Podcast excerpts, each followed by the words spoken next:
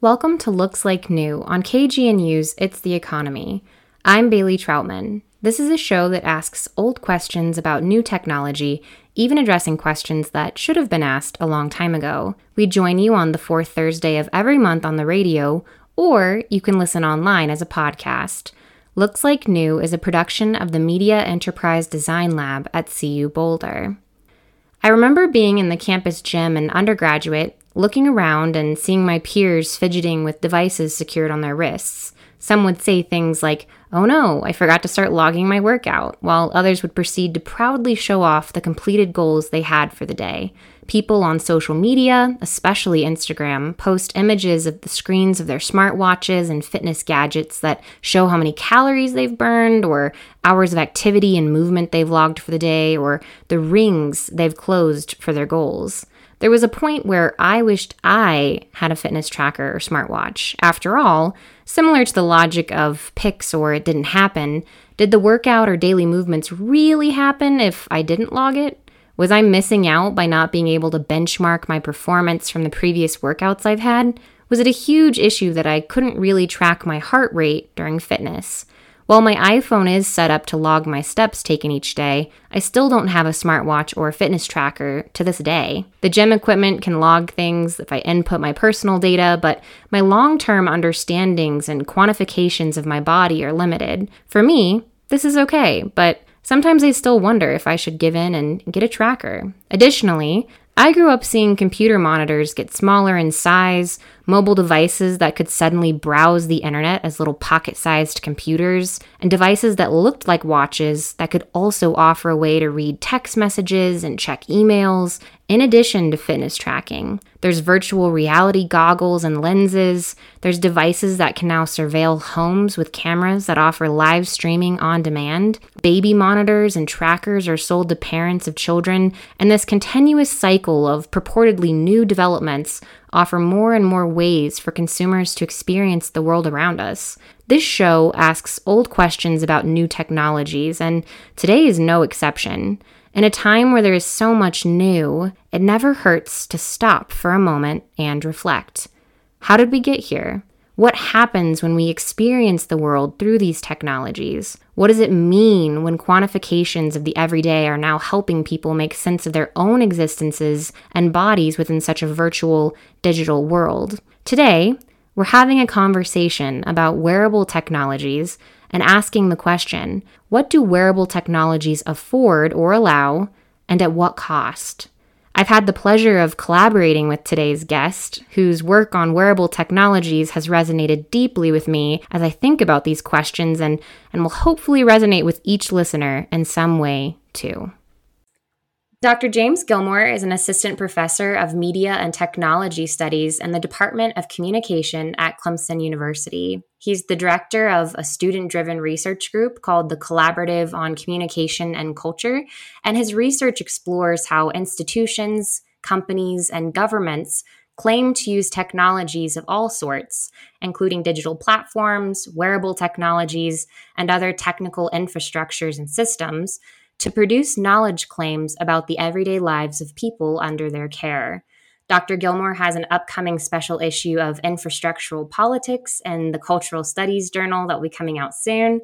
And we're thrilled to have you join us today, Dr. Gilmore. So thank you for being here and welcome to the show. Thank you so much, Bailey. I'm really happy to be here talking with you today. So I'll just jump right in. I know that your background has an emphasis in wearable technologies especially the smartwatch. So I was wondering if you could briefly begin by overviewing what makes a wearable a wearable and what brought you on this journey of exploration. Yeah, absolutely. So, you know, I think the best, most provisional definition of wearables are just quite simply computational devices that can be affixed to human bodies in some form. So, now, if you think about like a technology just as something that allows us to to do something, a machine that lets us do a technique, um, we could think about eyeglasses as a wearable technology. We can think about wristwatches as a wearable technology, hearing aids as a wearable technology. These things have been around for hundreds of years in some cases, right? Um, but the phrase wearable technology, as we hear it in sort of you know cultural vocabulary today focuses more on wearable computers. Uh, when the phrase first emerged in kind of the mid to late 1990s, uh, at least in public discourse, I mean, it had been in various areas of research and development for a number of decades prior to this, but you know, in the mid to late 1990s, it was wearable computing more than wearable technology. The phrase kind of morphs uh, in the 2000s away from wearable computing and towards wearable technology with the popularization of things like Fitbit. So, you know, when I, I, talk about this stuff in public, I always get someone who wants to ask, you know, so so is this a wearable? Is that a wearable? How about this thing over here? Is that also a wearable? So I'm, I'm glad that you're leading off with that right off the bat.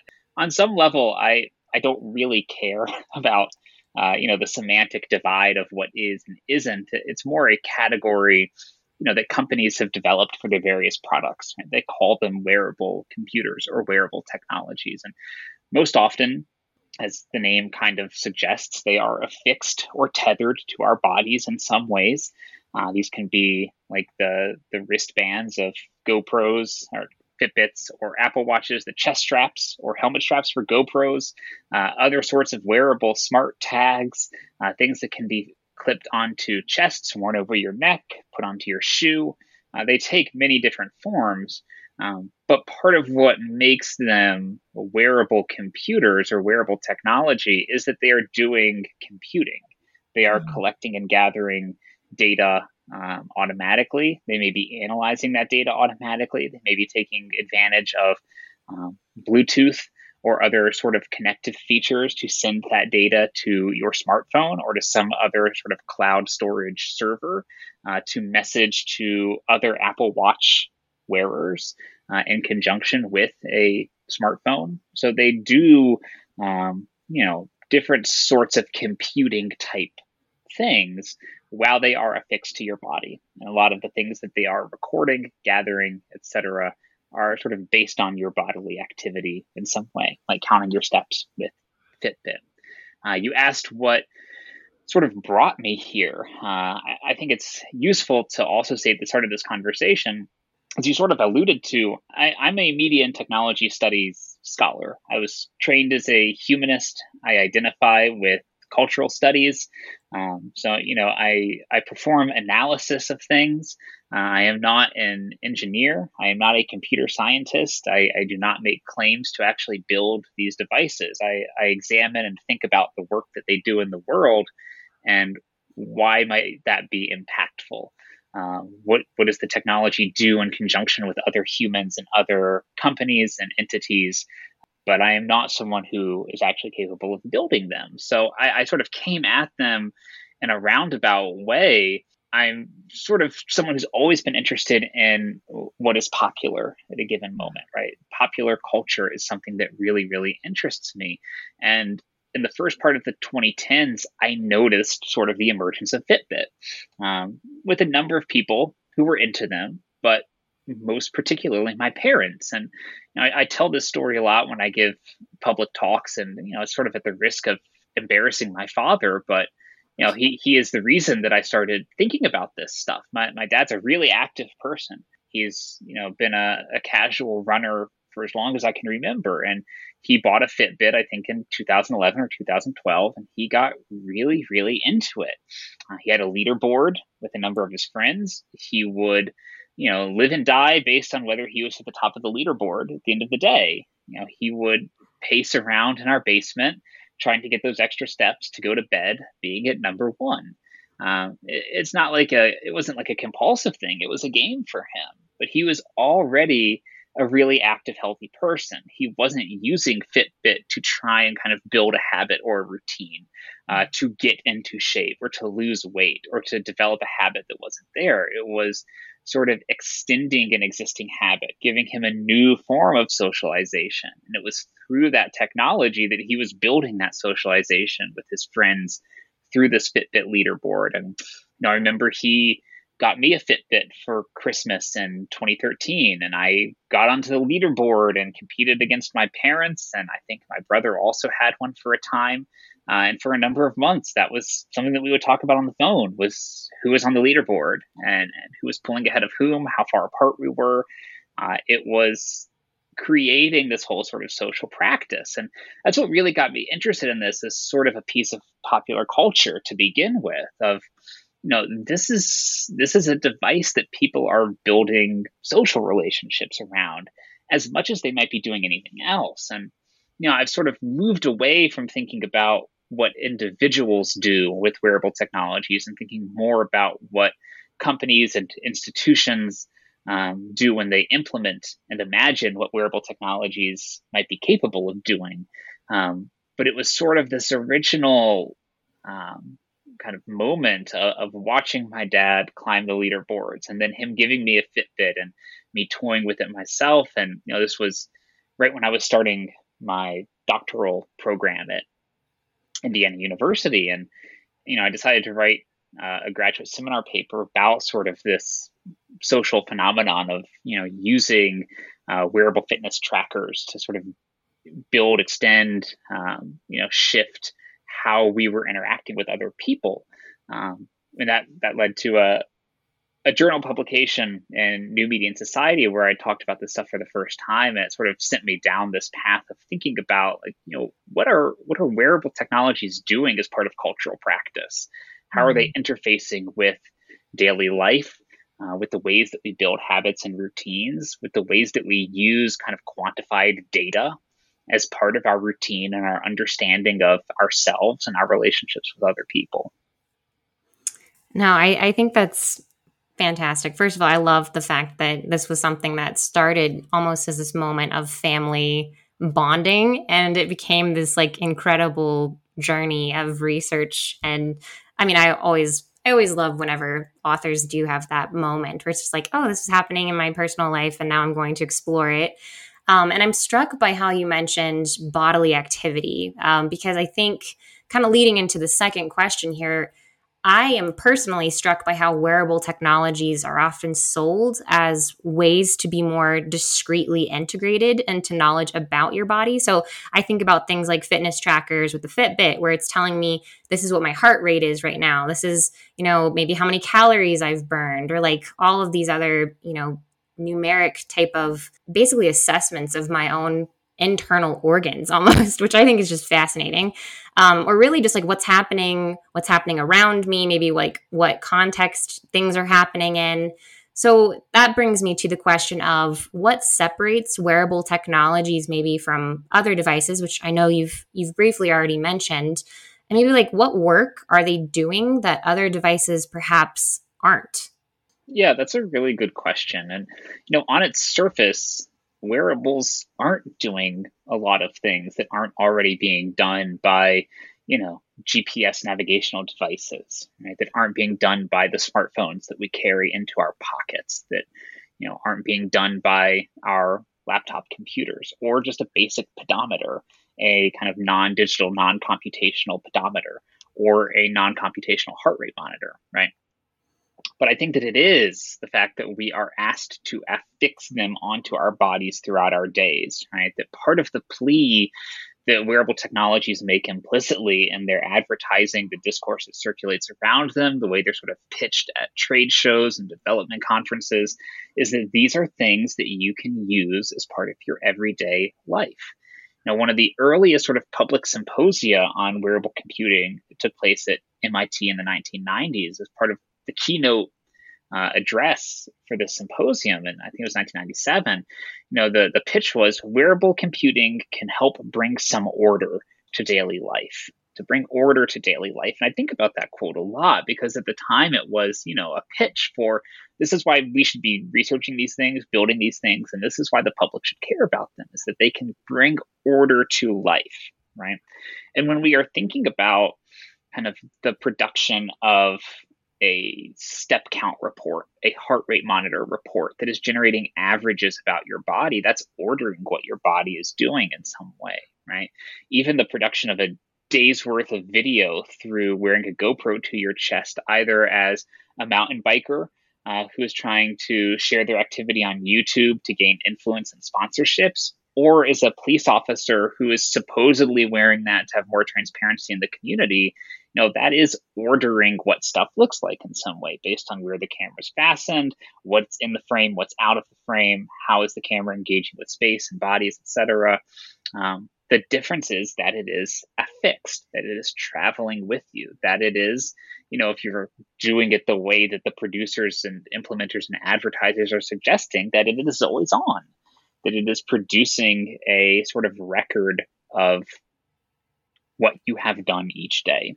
Um, you know, around the sort of popularization of smartphones uh, in the or even before smartphones, really, just cell phones generally. Um, the great technology studies scholar Sherry Turkle has this essay uh, called "Always On slash Always On You." The idea that you know more and more people carry their cell phones in their pockets, in their hands, that we don't want to be without them. For me, wearable technologies up the game.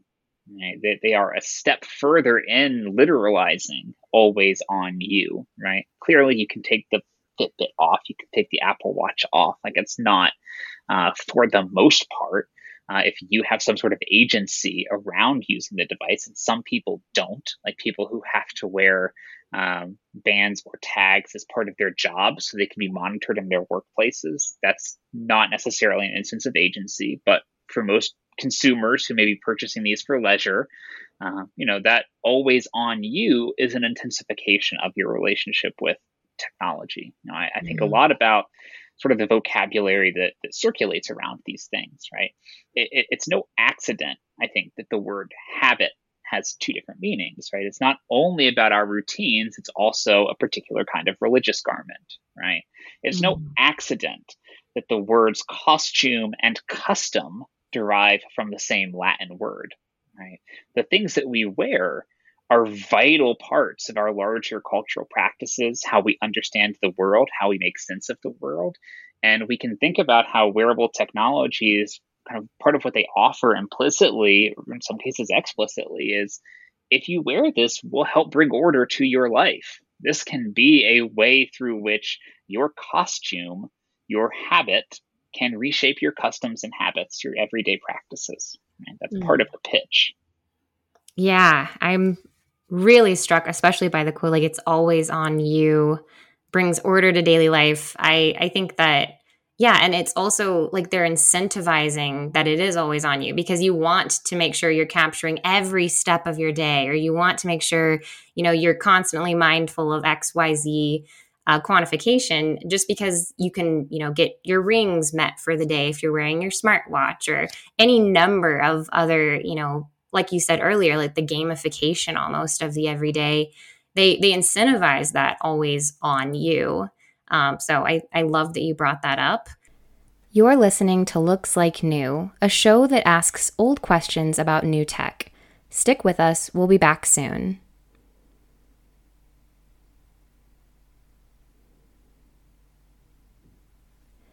Welcome back to Looks Like New on KGNU Radio. We've been speaking with Dr. James Gilmore about wearable technologies. And that kind of actually brings me, I know this is a little bit of a pivot almost, but thinking more about now the younger generations, especially, um, and beyond some of the devices we've already mentioned, I know that you have had some conversations and presentations about childhood wearable technologies. So we're starting now at infancy, basically, even before that. Um, and I was wondering if you could share a bit more about your research uh, with childhood wearables and maybe some information about like what listeners uh, could consider if they choose to purchase and use these devices with their families.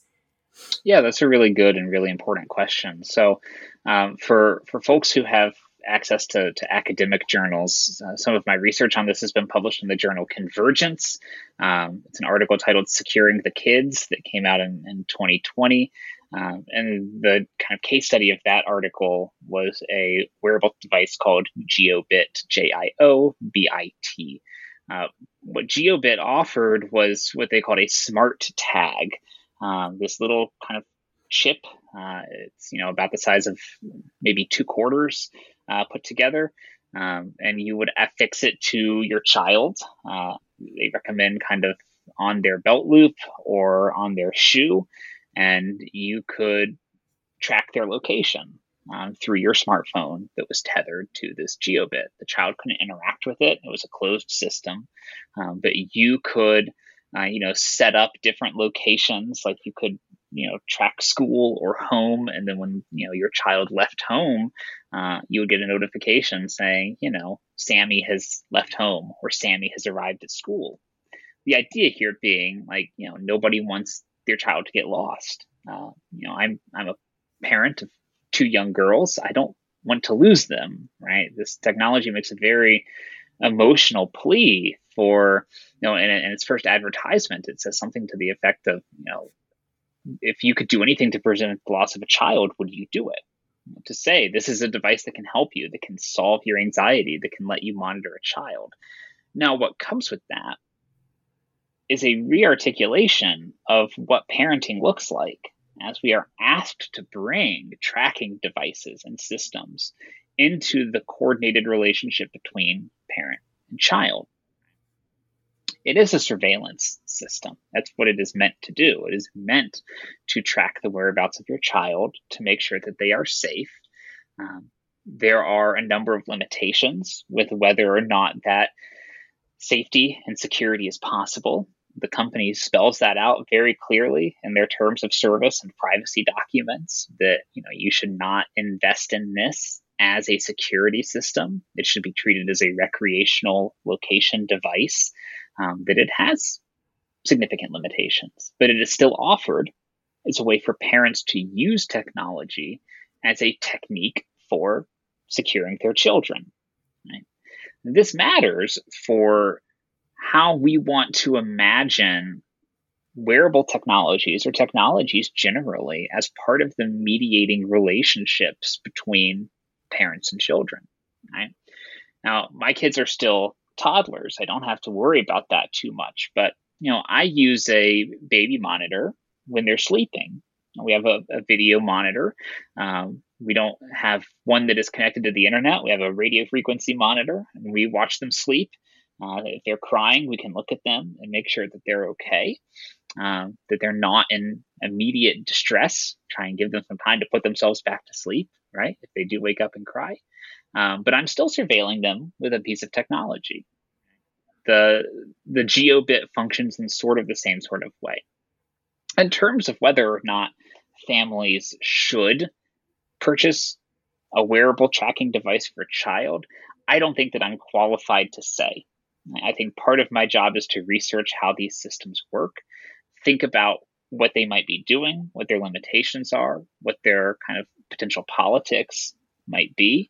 Uh, but the decision of a parent to bring a device into their relationship with their child is a very kind of um, intimate and personal decision that I don't necessarily feel qualified to make a general piece of advice about. But what I will say is that part of what Jiobit relies on is some outdated legislation called COPPA, which hope I don't butcher this, the Child Online Privacy Protection Act, uh, which was first passed. Um, oh, geez, now I'm going to blank on the date. I want to say late 90s. It might have been early 2000s. And it's kind of been updated piecemeal along the way, right? But it was very much implemented at a time where most people were getting online through desktop computers, right? we don't really do that anymore. Right? I mean, I'm talking to you through a desktop computer, but by and large, we're getting online through mobile phones. We're getting online through wearables, which are in some cases internet connected and transmitting, right? We need to kind of rethink how child privacy and protection works in this new mobile environment, uh, especially when young children's locations are involved. Right now, I don't want to say that Jiobit is manipulating this system or being unlawful because they aren't. They're abiding by the law as best as I can tell and examining the company's documents. But the law itself is somewhat faulty mm-hmm. because what COPPA says is that you know children under the age of 13 should not be using the internet without a parent's consent. Right? Now, with Jiobit, it's up to the parent to say, I consent for my child to be using this system, but the child ostensibly doesn't have much of a say here. And when you go to set up a Jiobit, which I know because I used one on myself for six weeks while I was researching them. When you set one up, it doesn't ask you to read the terms of service or the privacy policy. It just asks you to click a box that says, uh, I acknowledge that I give the company permission to track my child. And it says if you want to know more, you can read our terms of service. But as we know from plenty of research the terms of service documents, people don't read them. And why would they? They're excruciatingly long, they're filled with jargon. They don't make a lot of sense unless you have been trained to unpack them you know people who are interested in these documents and all kind of the minutia that they have to say can can go and find my article in convergence where i get into this in more detail. But basically you know if we're going to be offering technologies that we can affix to our children's bodies that we can use to monitor them through smartphone applications then okay. But let's rethink how we can offer clear terms of service clear data collection policies right? Clear data erasure policies, right? Mm-hmm. To make sure that the data collected about our children uh, or about ourselves even is constantly being erased, right? Maybe every 30 days, maybe every two weeks. But this idea of all of this stuff being stored in perpetuity on servers at some undisclosed location, you know, that should trouble us. And that should encourage us to think about, you know, is that trade off worth it for this company to store logs of my child's location. And you know the buildings that i have labeled home the buildings that i've labeled school or daycare is that trade-off worth it to me? For some parents the answer will be yes for any number of reasons. Uh, these technologies in many instances were first developed for parents of autistic children uh, who may have trouble communicating maybe more prone to, to bolting, to running off, so that they could be tracked if they, you know, slipped away. Great and understandable use of these technologies, but when we expand them as sort of this general population catch all for, oh, you want to make sure your child is safe, come and buy this thing. Right? We should look at what all is involved in that relationship of bringing that device into our lives. Right? Mm. And we should do more to demand better terms of service, better and more clear privacy policies, better and more clear data collection policies, so that parents can make the right choice for themselves and their children and not begin using a device only to realize months later, oh, they've actually been storing our location this entire time. And I didn't realize that that was going to be happening right? because mm-hmm. the terms of service are not. Uh, I mean, they they are they do say that, but again, it's it's sort of buried. It's hidden behind legal jargon, and unless you're someone who you know reads terms of service documents a lot, which I can't imagine it's most people beyond you know a very select population, and then also researchers like myself. You know, we we can do more to make these things clearer to others. Mm, no, I love that you have started to highlight this area of policy and the governance and the corporate interest as well, um, because I know that that will be a question we'll hopefully get to in, in a bit more detail later. Um, but I also wanted to kind of go back to one of the things you mentioned here, where it's children's bodies now that we're talking about. And I think, uh, you know, beyond things like Fitbit, smartwatch, AirPods, even GoPros, like you mentioned. I'm thinking more about like where are other, you know, areas of our everyday, perhaps, where we're seeing, especially when we're thinking about children or like families, uh, these wearables that might not seem on the surface to be like very apparent, like, oh, I'm wearing a smartwatch. I know that I'm doing that thing. Um, and so I'm thinking too just about like where where exactly might we see wearable technologies popping up beyond you know, I'm wearing a Fitbit today? Yeah, th- thanks for asking this question. This actually gets more at the heart of what the, the book that I'm writing about wearable technologies is getting to, which is how different institutions and companies implement them to learn about people, right? So, you know, this question of whether or not we personally bring them into our habits and practices is sort of one set of questions, right? The whole other set of questions, and the ones that I personally find more interesting right now are when are people asked to put on a wearable and for what purpose, right? So for kids, there's a whole cottage industry of wearable fitness trackers that are sold to high schoolers and even middle schoolers to wear during gym class, right? Some of the, uh, if you have younger listeners to this uh, podcast or parents who have middle school aged or high school aged kids in gym classes, they may experience these too, right? Um, they are designed to help motivate kids um, to kind of encourage them to, as you put it earlier in the conversation, close your rings, right? If you, you know, for people who don't wear an Apple Watch, they they have these little activity rings, and if you get close to, you know, some amount of calories burned or steps taken, the ring gets closer to filling, and if you, you know, fill the ring all the way in, it gives this nice little animation, and it's, you know, it's, makes you feel good and like, oh, I did, I did something. The watch is giving me a reward. Hooray! Right so in gym class, this allows physical education instructors to accrue ongoing data reports about what each student is doing. Right? Much like how you know we might take attendance reports to make sure that someone showed up. This now provides a log of you know what was this student's average step rate for the week, for the month, the term. You know, if we had the expectation that they take 3,000 steps over their gym class because we were running today or we were playing an aerobic game, basketball today, uh, and this student only has several hundred steps. What does that tell me about what the work the student is not doing? Right. Um, in some instances, they also project, they have the capacity at least to project leaderboards onto the wall of the gymnasium, right? So students can, you know, strap on their individually assigned wearable. They can compete with other students to see who's going to be the most active by the end of the class, right? On the one hand, that's very motivational. On the other hand, it doesn't necessarily take into account different abilities, uh, different ways that those numbers might act as kind of stigmatizing or marginalizing to students who might just struggle with physical activity and might be really self-conscious about that right? So it's using numbers as a motivational tool yes but also as a way for educators to more finely monitor the activities of students on a day-to-day basis and for students to monitor the activities of one another right mm. so we see again this folding of a particular kind of logic into how technologies are used um, in coordination with daily practices.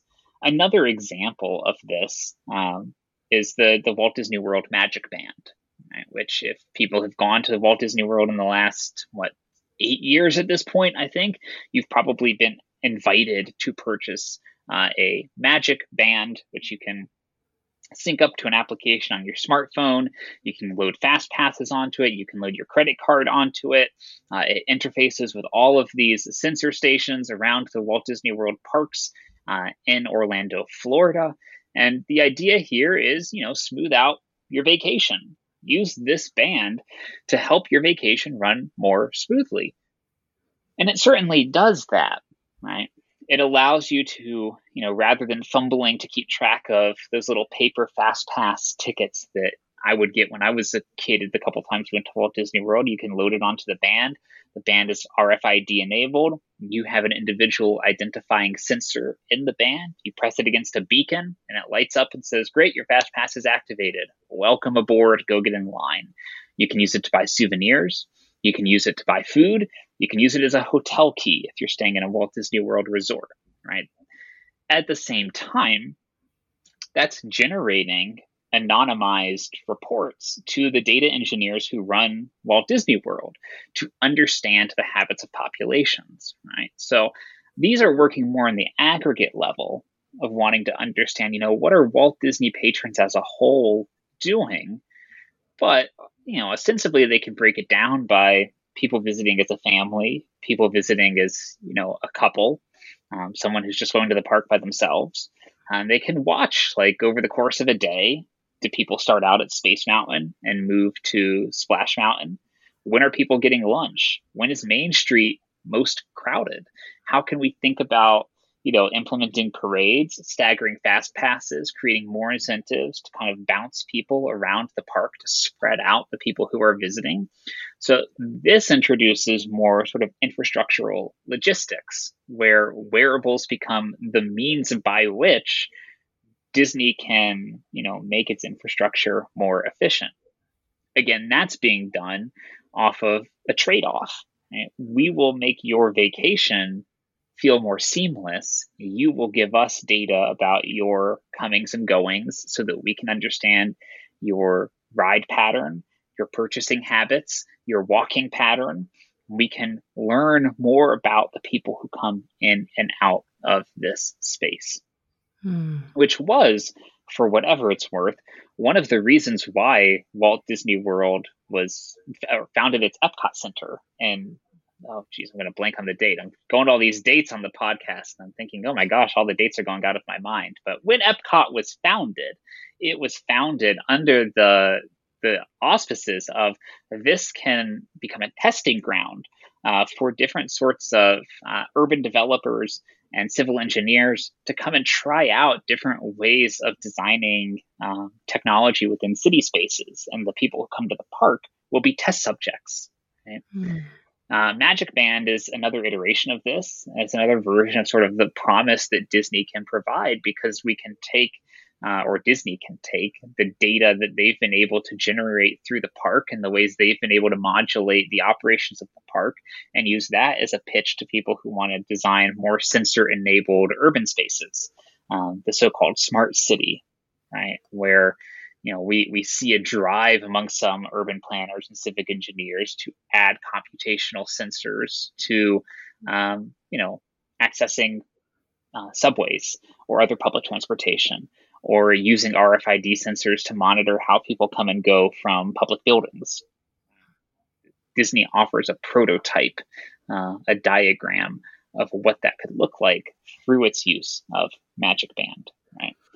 Uh, there's you know plenty of examples that I can go into. Those those are just two of them, but I, I use those two sort of as, as different ways to highlight how different sorts of institutions, from you know middle school gym classes to Walt the Walt Disney Company, take an interest in wearable technologies as a way to learn about people and come to an understanding about what it is that people do either to assign them a particular grade in a course or as a way to say, like, this might be a viable way for people to think about redesigning urban spaces writ large, right? Mm. Uh, the implementation of wearable technologies in these more official capacities has stakes uh, that go well beyond, I think, sort of the the individual decision on am I going to buy a Fitbit to help motivate me to go on a run?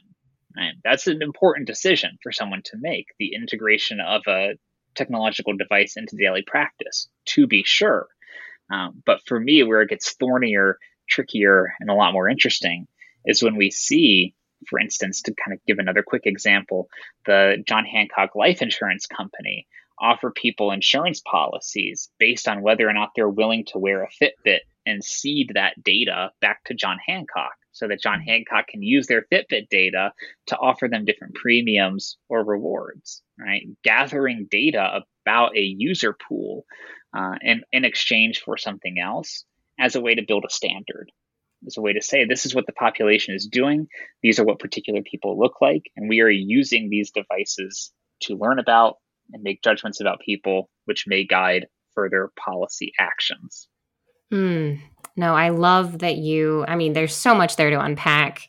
But I think one thing, especially, I know you just mentioned the John Hancock scenario. I'm even thinking about State Farm Insurance offering, hey, put this device on your vehicle, we'll track your whereabouts and your driving habits, and then we'll give you a discount perhaps on your, you know, your plan.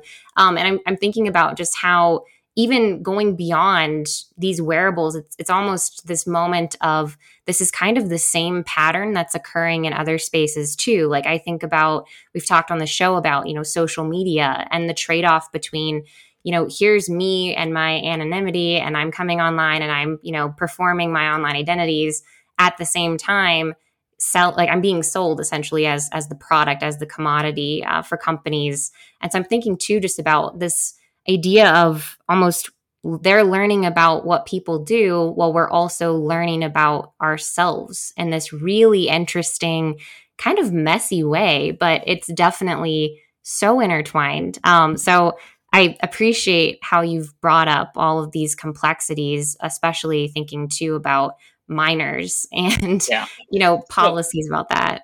So I think it's important to highlight that this is, as you're pointing to, nothing new under the sun. It's a different mm-hmm. iteration of it. It's in some ways an intensification of things that have existed. But I think you can draw pretty direct lines to things like, you know, Taylorism uh, in the early 20th century, the desire to monitor how workers conducted themselves on the job using stopwatches to measure worker efficiency. We can take this all the way back to the 1800s and studies of you know human motion and movement um, using early moving image cameras is a way to kind of gain a quote unquote better understanding of what the human body does and can do. Um, this is kind of an a next wave, a next iteration, a trend, a paradigm, kind of whatever word you want to put on it. Um, but it is not something that just sort of emerged whole cloth in the 1990s and the 2000s. It is drawing on and intensifying um, existing trends and ideas that have been around for, you know, at least 100, if not closer to 200 years um, since kind of the the real development of uh, recording and storage media in the 1800s. You're listening to Looks Like New, a show that asks old questions about new tech. Stick with us, we'll be back soon.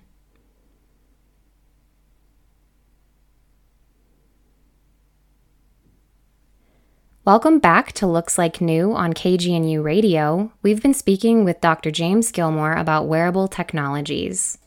And I, I also love you highlight that because again, this is what the show is about. Like we're talking about asking, oh, you know, basically old questions about new tech, right? It's it's not necessarily this like brand new.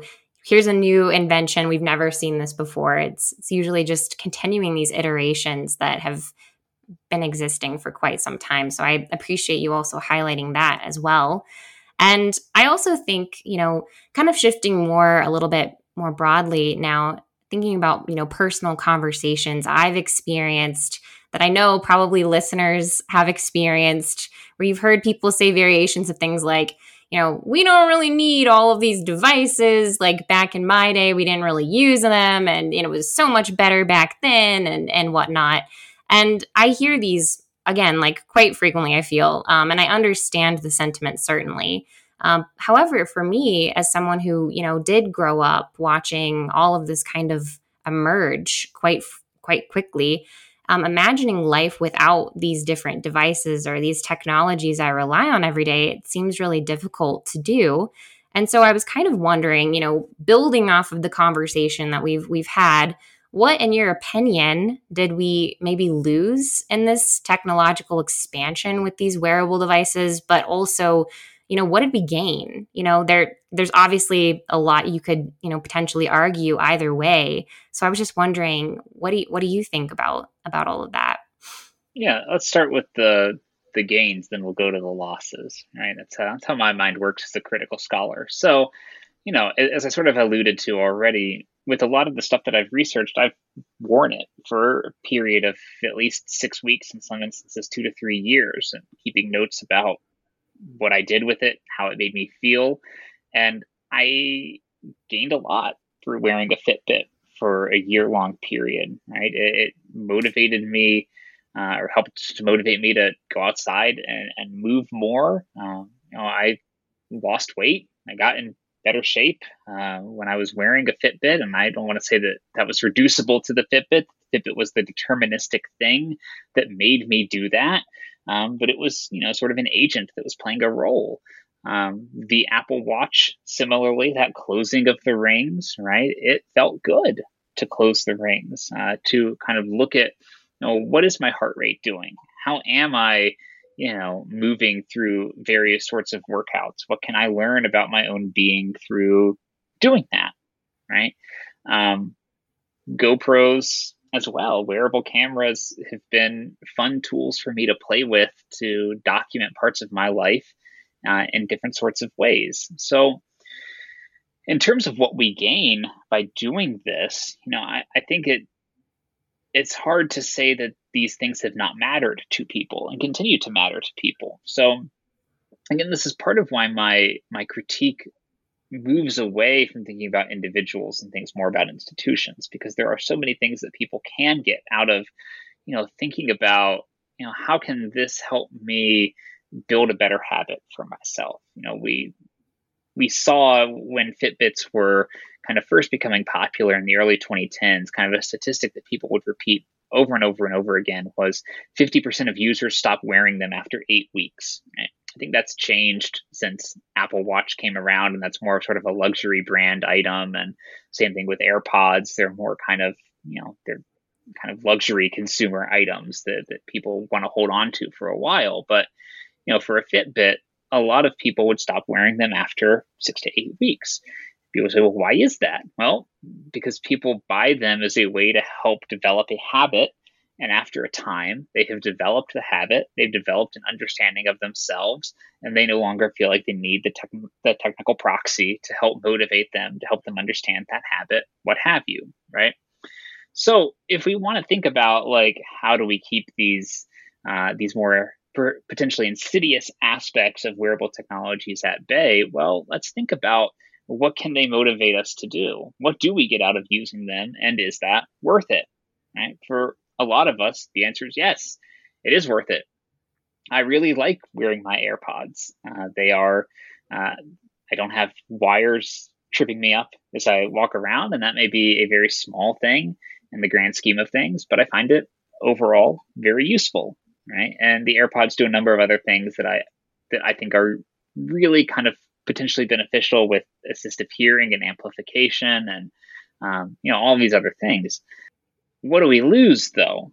Right? This is where things get a little tricky because the way that I've sort of seen it and the nearly decade that I've been working on this stuff is that wearables are one part of a much larger, uh, I, I, call it a battle uh, because I, I, like dramatic metaphors, right? But we could think about sort of rearticulations, conflicts, um, you know, a struggle over what our everyday life looks like and an encroachment of all manner of datafication devices into everyday life.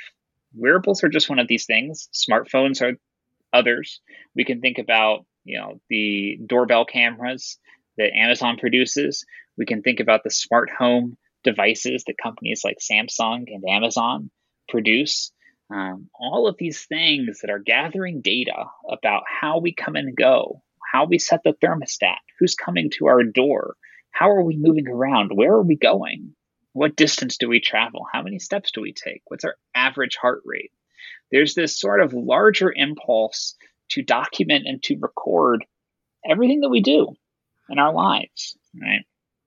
There's a, there was a movement in the early 2000s that called this life logging right? This version of taking pictures and videos uh, and generating data about everything that you do every day so that your entire life there'd be a record of everything that you did and, and you would be a fully recorded individual.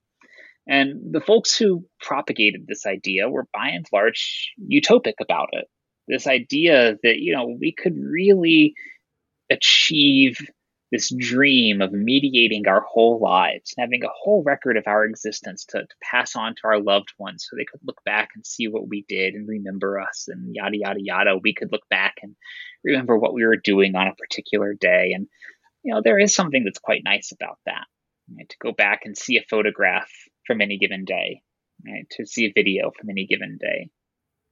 At the same time, this is not what everyday life looked like until you know really 150 years ago did we begin to have the capacity to start really documenting and recording daily life.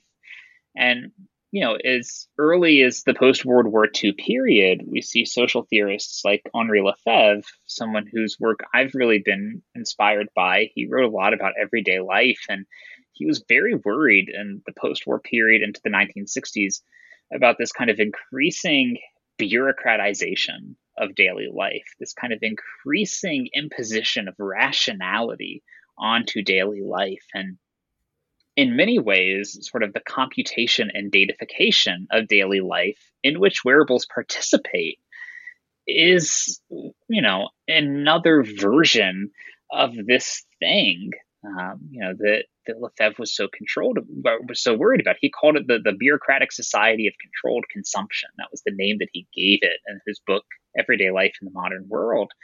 And, you know, we can think about how, you know, wearables, as I sort of mentioned a while ago, you know, when they were first being promoted and imagined in the public view, is this idea that they can bring some order to daily life. Well, what does that order look like 20 years later? It's this ongoing call to keep gathering data and storing data about everything that you do, right? Have terabytes and terabytes worth of data about what you do, about what your workers do, about what your theme park patrons do. Just keep gathering the data. And the more data you get, the more you're going to know. And, you know, that may be true to a point, but what do we do with that knowledge? What does that knowledge do to the way that we think about our daily lives, right? So, for better or for worse, you know, there there are likely people listening to the podcast right now who think, yes, that's great. I datafication adds a lot to what we can do with daily life. And okay, that's one of I think the um, foundational debates that will structure the next 10 to 20 years is what do we do with datafication and is datafication worth it? Over hmm. the last 15 years, we have seen an ongoing ramping up of data collection, data analytics, this desire to gather things at scales and at depth that was previously not thought possible. And we keep getting more and more of it all the time. And wearables are one part of this battleground. So, where do we go from here? And how does it impact the way that we think about our everyday habits and our everyday practices? Right? Are we willing to cede data about our daily practices in exchange for whatever Google, Samsung, Amazon, Apple are offering at that given time? That's a, a, con, a kind of social contract, a techno social contract between us and these companies and manufacturers um, between us and our employers, various companies, schools, even governments right, who want to monitor and collect data to do various sorts of things to understand human populations uh, or to claim to understand human populations at the very least, right? Mm. Um, that that's what I mean when I say we are we are witnessing a battle for everyday life. We are in the middle of this kind of struggle over what is the role of computation and the role of data and its relationship to daily habit and practice to learn more about humans. And we should be cautious of that. We should take that into consideration. We should push back on data collection. We should insist on data privacy and data ownership because it is exploitative. No, I think that that is a fantastic note to even end on as his final charge of like, let's do more, let's push back, let's try to, you know, advocate for more transparency, um, more, I guess, clarity even about what's actually going on because how can you ever fix things if you don't actually know there's a problem, right? So I, I definitely appreciate that you've highlighted this here at the end. And I think this has been a fantastic conversation. I really appreciate you sharing uh, your knowledge, your experiences, and your research with all of us today. So thank you so much, Dr. Gilmore. Well, thank you for having me, Bailey. It was uh, it was a real pleasure to talk with you uh, about this stuff, and I hope your listeners enjoyed it as well. You've been listening to Looks Like New on KGNU Radio, a show that asks old questions about new tech. We've been speaking with Dr. James Gilmore. If you'd like to find out more about Dr. Gilmore's work, visit jamesngilmore.com slash and be looking for the upcoming special issue of Cultural Studies. I'm Bailey Troutman, today's host of Looks Like New, a production of CU's Media Enterprise Design Lab. You can find out more about our work at colorado.edu slash lab slash medlab. If you liked what you heard, Please spread the word about this show and consider leaving a review wherever you listen to podcasts. Leaving positive reviews will help our conversations reach more listeners. We would love to hear your comments or guest ideas, and you can reach us by emailing medlab at colorado.edu. I hope you'll join us for another conversation next month.